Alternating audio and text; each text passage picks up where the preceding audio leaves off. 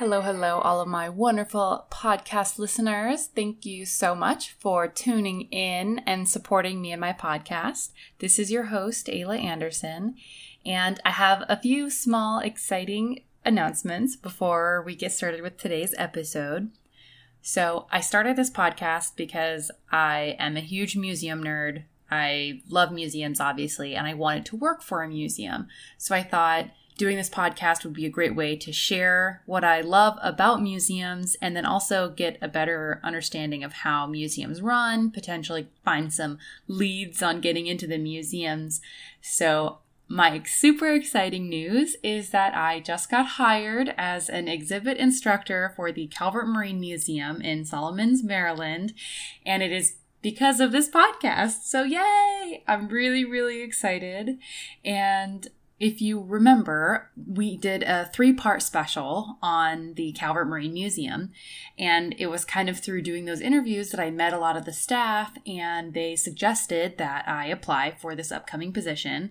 I applied and I got it. So that's super exciting information for me don't worry, I'm still going to continue with the podcast. It's my passion baby, and I'm not going anywhere. So I'm going to keep doing these episodes, hopefully, keep improving these episodes, and, and provide really, really amazing content for you guys. So today, we're going to be at the National Museum of the Marine Corps, and it just opened yesterday. And so the 17th of May was their first day that they were allowed to be open throughout the pandemic. So it's perfect timing. If you're around here, please try to go. I'm going to try to go this week and check it out for myself. And if you want to see any of the pictures from this episode for the things that we talk about, you can go to my website, curatorschoicepodcast.com. And you can also follow on Facebook or Instagram. And if you guys have any feedback, if you guys have any requests for museums that you'd like to hear done, or maybe some constructive criticisms, or just anything, uh, I'd love to connect with you guys. So you can send me an email, you can make a comment on Facebook or Instagram. Uh, but I really appreciate your guys' support, and I'm going to go ahead and turn it over to our episode. Today we're here with Owen Conner, and he is the Uniforms and Heraldry Curator at the National Museum of the Marine Corps. I said it all right, and now I know what heraldry is because I had no idea before. the, the bigger one is vexillology. When you start looking for vexillologists. That's the uh, the history of flag. Uh, the folks who study flags. I I was confusing it with ventriloquist when I was a curator. So. and I was thinking something's vexing, like something's like troubling. yes, yes. I, I, had a boss who had me filling out forms to go to a vexology conference, and I was I thought he totally lost his mind. I thought it was something like Harry Potter or something there, but uh, we all learn in these jobs. well, so what do you do at the museum? I am the curator, the senior curator, as we said, of uniforms and heraldry, but we do lots of things. We wear lots of hats, like all curators. Uh, my favorite thing that I get to do is shape our collecting. I've developed the collection rationale for our section and had a big influence on the museum and what we look to collect from the public. And, and that's my favorite part of the job is working with families. Most of the objects we have donated to the museum come directly from Marine families um, who care, care for these things. They either come from the living veterans or their descendants. And uh, that's really been the thing that I've enjoyed the most is how we changed over the years. You know, the, the, the traditional phone call, if you were sitting in my desk as a curator, you would get the phone call and the family calls up and they say, I have my dad's two coats, two uniforms, a blue one and a green one. And it's pretty much 80% of my calls start that way. And, and when I first got there, you know the attitude was to display things you know well we've got lots of blue coats and we've got lots of green coats and and that you know in a Uh, pure collecting sense that's okay. But where i've evolved is you know it's not a coat it's a person's artifact and it's their story. And we really really i never say no without seeing the objects. I like to have people send us photographs. We start asking them do you have grandpa's letters? Do you have his photo albums? You know and then it's you know it's a slow process of building up sort of a, a file and, and, and, picture of who this person was.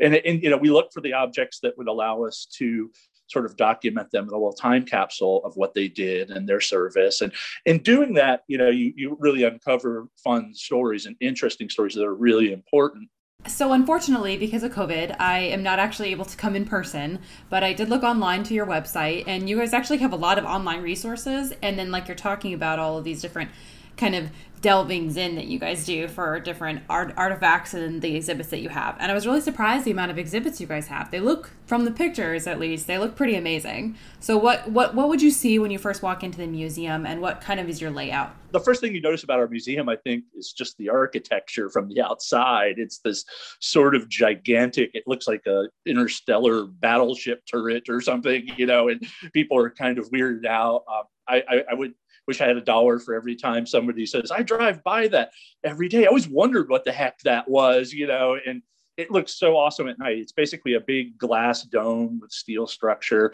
And what it is is a, uh, sort of a, um, impressionistic view, modern view of the Iwo Jima flag raising is what it is. You know, it's neat at night. It lights up and you can see the aircraft when you're driving, you know, on the interstate past it. And, you know, that, that was one of the biggest things when they built the museum we really had no idea who was going to be our visitors you know who how many people. They thought that maybe it might just turn into a glorified rest station you know for people coming off the interstate to use the bathroom or get a snack. They just really didn't know. And they were really pleased, you know, with the numbers. We, I forget, I, you have to talk to our PR people, but we've had like over 3 million visitors. Um, it's, it's, you know, being in Northern Virginia, you know, you were saying you don't know a lot about the Marine Corps or military history. It's pretty common. You're, you're our normal visitor coming through those doors.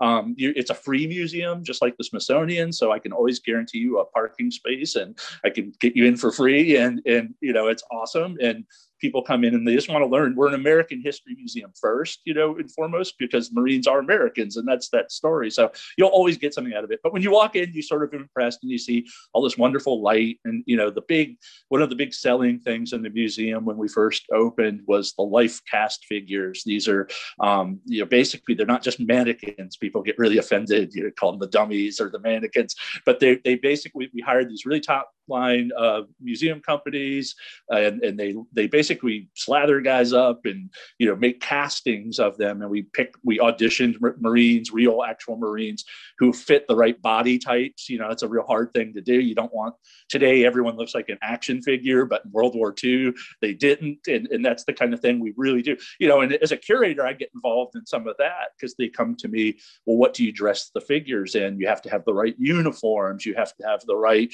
you know, the way they wore them and folded their leggings and you know pants and things like that. So it, you know, gets very technical and so much thought goes into all of those. You know, whenever we do a cast figure scene, I end up becoming part, you know, naturalist, environmentalist. I have to know what kind of wheat was growing in France at the time, the poppies, the, you know, like they've flown me out to Iwo Jima and I've taken pictures of, you know, the sand and the little plants and everything. So, you know, I get to be part master and commander naturalist as well as a, a curator. And it's really quite fun. Um, but those figures are really our, our big, you know, kind of, they, they, you know, a point throughout the museum with these is to have have these uh, displays sort of feel like immersion, literally immersion galleries, where you know when you go through the World War II gallery, the Korea gallery, the Vietnam gallery, there's always sort of a central immersion themed exhibit where you feel like you walk through a portion of the battlefield you know the most dramatic one's probably korea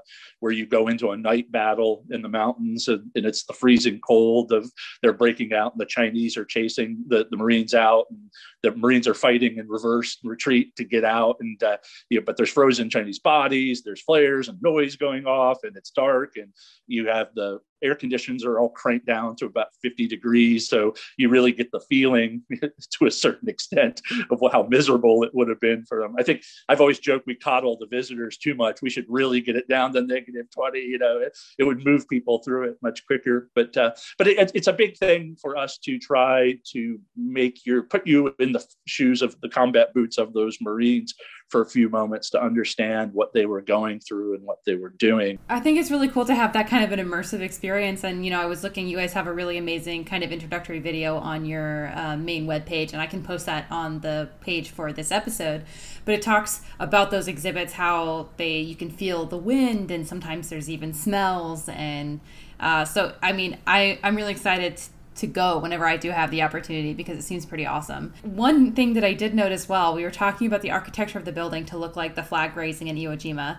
And apparently, you guys have the photograph and then the the photographer he signed that photograph right before he died and you also have the flag in a case that was actually the flag from that photograph yeah yeah no that's pretty cool yeah and that's you know as a as a vexologist that i regret that i am um no the flag we always joke the flag is the star of the museum. I mean, it, it is, you know, it's, you know, short of the Star Spangled Banner, it's probably the most iconic American image there is. And, and uh, you know, certainly an iconic flag there is. And an image, I think it stands alone um, for, you know, it's how important it is. The, uh, the, the, the things, the sort of a cultural marvel it represents more than just the Marine Corps. Most people don't even think of the Marine Corps when they see the Iwo Jima flag raising. It sort of became synonymous with victory and Americans pulling together. I have files I keep was a you know with the cultural curator that we have. You know how many times it's misappropriated by folks, whether it's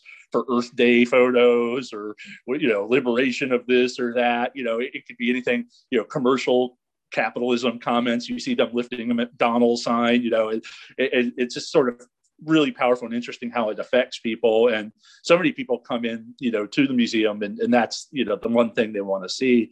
Um, I give a big uh, my normal long-winded talk, and I give lots of long-winded talks.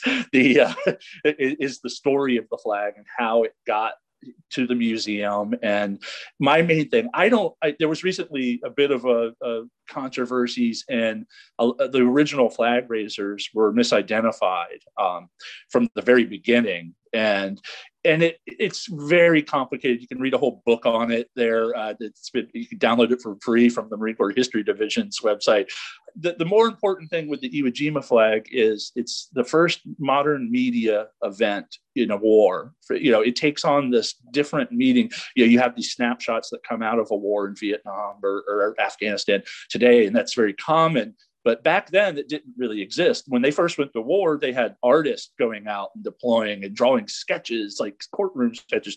The Iwo Jima flag was, you know, Iwo Jima invasion was one of the most heavily covered invasions up to that point. It was, you know, there was 90 some reporters hitting the beaches and fighting. There was color film crews. It was just a lot of stuff going on. And that moment that that photo was taken, Rosenthal was the famous photographer. Um, he didn't know he even got the photo. Uh, he just snapped a random random photo and it just happened to be good. And then he posed everyone around it. But that photo goes from the battlefield to the front pages of Sunday newspapers in about 48 hours. They used an early fax type machine to get that beam from from the islands after where they developed the film out to back to the United States. And it just takes off. You know, that image is just so glorious and looks so wonderful.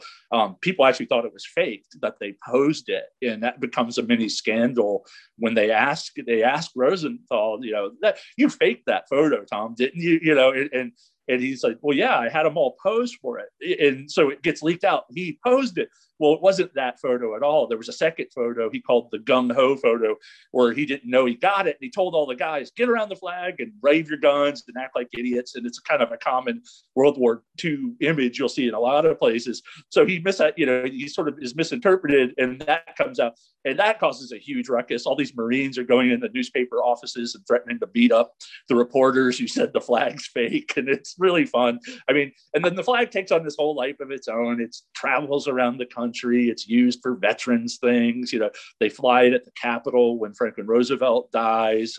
It's in the film. It, why we joke about that the Iwo flag is our movie star. It's in the film Sands of Iwo Jima. There's two original flag raisers who actually weren't flag raisers, but were thought to be at the time the two original Marines. They hand the flag to John Wayne, the actor, and it's folded. And that is the actual Iwo Jima flag. They don't use it, of course, for the actual filming because the flag's different. And at that point, it's damaged and things. But it's kind of neat that it's in the film and John Wayne held that flag, and that that always gets people excited. So yeah, it is the star of the museum. Uh, we we generally in the past we'd rotated both the first flag placed on Iwo Jima. Unfortunately, because this was a Zoom interview, we had a little bit of an issue with some siren going off during this next section, but I wanted to make sure that you didn't miss it. So he has the first flag, and then the second flag placed was actually the iconic flag that is in the photographs. So just so you guys know that moving forward we would rotate them. I, I kind of put a stop to that for artifact safety. It, you know, we were trying to limit light exposure and just, you know, keeping things on permanent display. But people would be upset uh, when they would come and they don't get to see the flag. You know, that's the thing that everybody enjoys seeing. So it's as close to a permanent display as we can get. Hence, I have no hair and an ulcer where I've tried to always care for it, make sure, you know, people are taking care of it there. So. So for the flags, how long was the first flag up, and then they ended up putting up the iconic photograph flag? Well, not very long at all. A few hours is the exact. I get you. I have a whole notes for notes moments there, um, but it's it's not up for very long. There is a lot of lore and mythology with it. You know, if you watch flags of our fathers and things you know the, secretary of the navy wanted to take it and you know it, it, there's all these stories but if you look at the two flags in common sense format there. The first flag's just about a, a, little larger than a standard house flag. And, and these are all ship flags they were brought, brought down, but they have a big Sunday service sized flag was the second larger flag. They wanted the people to be able to see it. And that was the main thing. When we talk about the first flag, we always talk about it. It's very important to the guys who were in the battle. You know, that moment that first flag goes up, all the ships honked and the men cheered, the men that weren't trying to get killed, you know, which I always chuckle how many men were actually paying attention to this while while they were in the middle of a battle. But uh, you know they it was a big deal for those guys who were fighting on the beach but you know were fighting in the island but then you know they basically took it down so you could see it. It wasn't up very long. They put up the second flag the second flag stays up for weeks. Most people think when the flag goes up the battle's over but it actually just really begun. They, they get up to the top of the mountain within about three days and you know they, they fight their way to the top but they use it for the rest of the, the battle which goes on for weeks. And uh, it becomes really if you see the winds you know you always see the pictures of it when it's up the wind how harsh the winds are from the top of the mountains, it actually starts to fray and, and is damaged while it's up there. And yeah, so as you see the flag today, it, it has damage to it, and uh, it, it's it's quite interesting how long that stays up. But then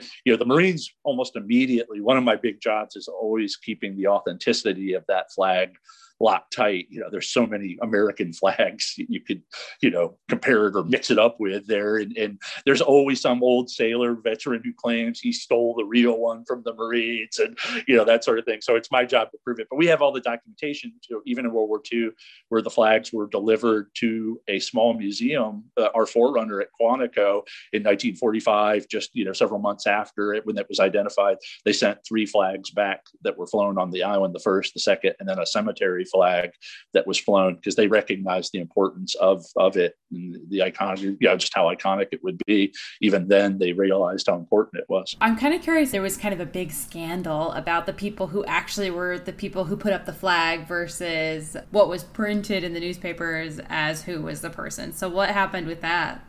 Um, well, what happened was uh, James Bradley, the son of, of Bradley, the corpsman, uh, wrote a famous book, Flags of Our Fathers. And you know, he really brought a lot of this to the current public's attention. You know, he, he, celebrated his father was the foreman that was in there, and they. I don't know if you've seen the movie. Have you seen Flags of Our Fathers, the movie? Yeah, I mean, basically, these men were pulled off the top of the mountain, and that the ones that were still surviving, and they were told to go on a war bond tour to promote. It was a war, the final war bond tour of the war. It raises more money than all the other war bond you know runs had done. It, the imagery of the flag helps drive this. And and but the, the guys who did this were really troubled. They saw this as kind of like, what the hell are we here for? Why are our friends dying there? And there was Ira Hayes, the, the Pima Indian who was there, and he was really upset by it. And you, the, the flags of our fathers sort of tells this story. Rene Gagnon and Bradley the guys who are sort of the best known of these flag raisers and uh, you know it really gets out there but there was always these little mysteries you know if you see the photos and you can find it in the uh, investigating Iwo book that there's there's so many guys that are up at the top of the mountain at that time.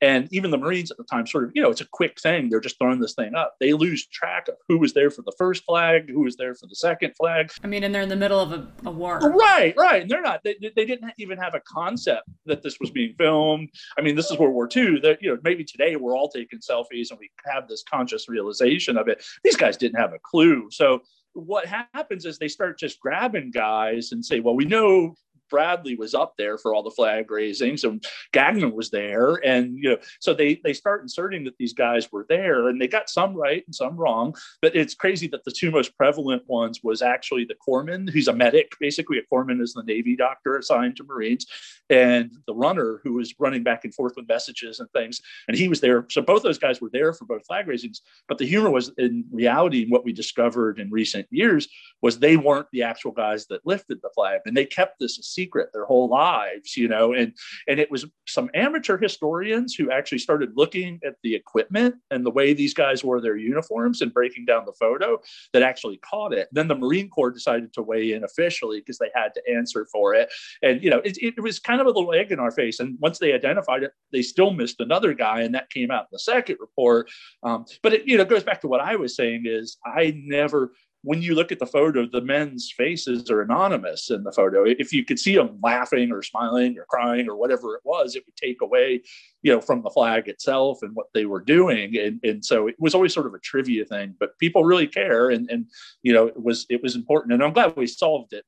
So we have this really, really iconic artifact that you guys have. And then, as you were saying earlier, what often happens to you is you get a phone call and someone's like, I have these two jackets but you're kind of more of looking at the stories of the people who own those jackets. So, do you have any memories of a story that particularly stood out to you? Yeah, yeah. Um, this gentleman called me. Uh, he, he, said he had a World War II uh, Marine Corps insignia. We call them ornaments that they wear on their uniforms. Little Marines are. If you ever see a Marine They'll have a tattoo, bumper sticker, flags. They're very proud they're Marines.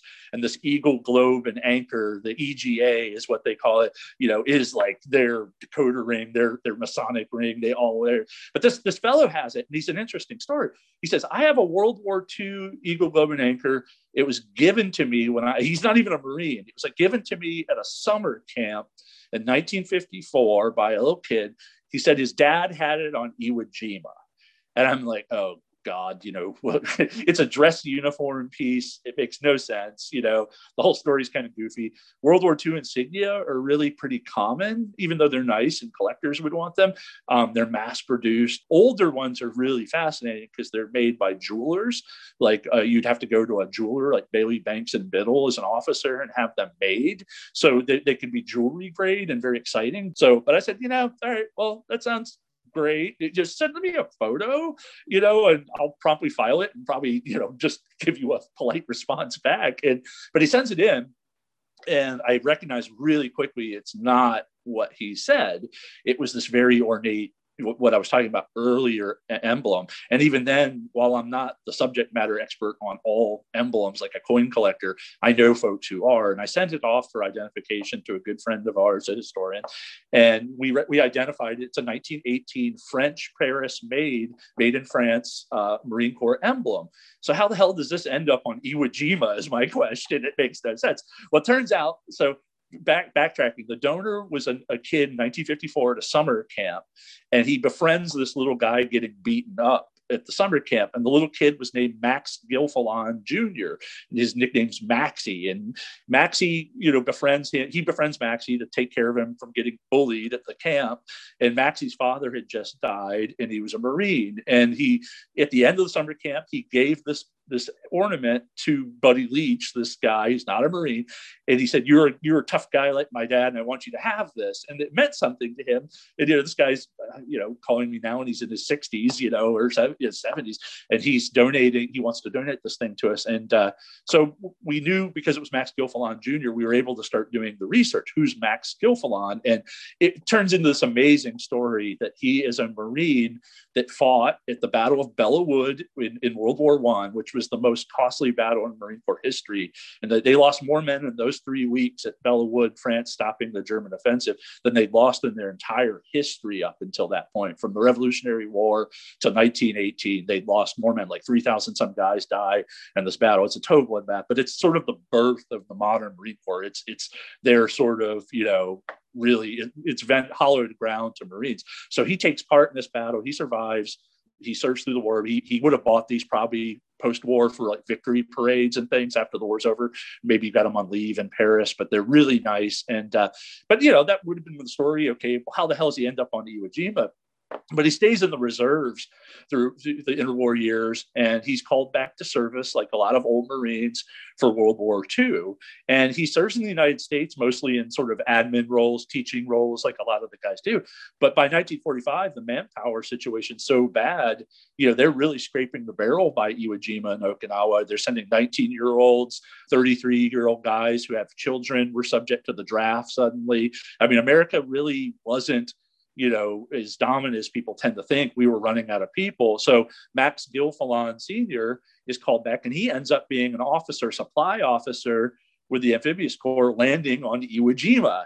And his dad did fight the Battle of Iwo Jima and ends up receiving a Bronze Star and surviving the battle. And so this little ornament that you took the phone call from is connected to two of the most iconic battles in, you know, Marine Corps history. I mean, if you were to say your granddad fought at Belleau Wood and Iwo Jima. These are the like, you know, you Marines would bow before you for how awesome they are. And I take great pride in that one just because it all started with not being lazy in a phone call, the, the kind of thing we had. I had another one similar, and I'll, I'll be briefer but uh, we had one a bracelet showed up um, a, a, couple up in annandale virginia were digging in their garden. And there's an article i can send you links to both of those. I've written little social media logs the blogs showing the photos stuff. But this this couple brings a, a bracelet to us. It's just like a sweetheart bracelet. And they're very common in world war ii um, the you know identification. You didn't have dna to identify bodies. The dog tags were something that marines kind of didn't have the same tradition as the army and navy of wearing them a lot. They were they were sort of fallible. They could fall off and be lost a lot. But uh, we got this bracelet that was found in a rose garden they were just digging in their garden in northern virginia and this family finds this little sweetheart bracelet and it has his name and rank and little eagle globe and anchor and saying yeah he's proud to be a marine on there. And on the back it says from uh, to dale from Dolores.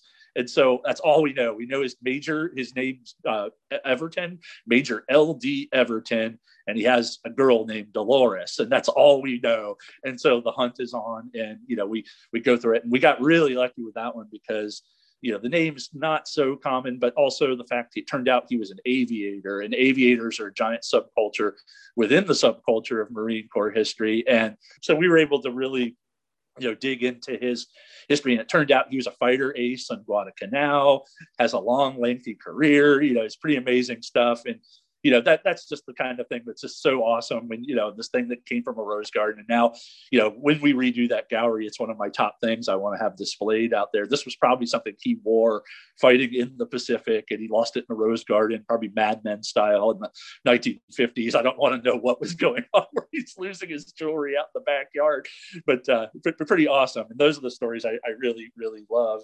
Well it's really cool that you guys kind of have a scavenger hunt after you've found the object. It's kind of a reverse scavenger hunt, really. Yeah, no, it, it's changed. I mean, I'd done my master's program paper on the origins of diversity in the Marine Corps. And, you know, World War II is the very first time you see the Marine Corps beginning to resemble what it is today. You know, they had a long way to go, but just like a Frank Capra film, you have to start somewhere, usually the little guy at the bottom. But by the end of the war, you know, women are serving in really meaningful ways. You know, 30,000 some women in like, you know, 300 different MOSs, occupational duties. They weren't just being secretaries like they were used in World War One.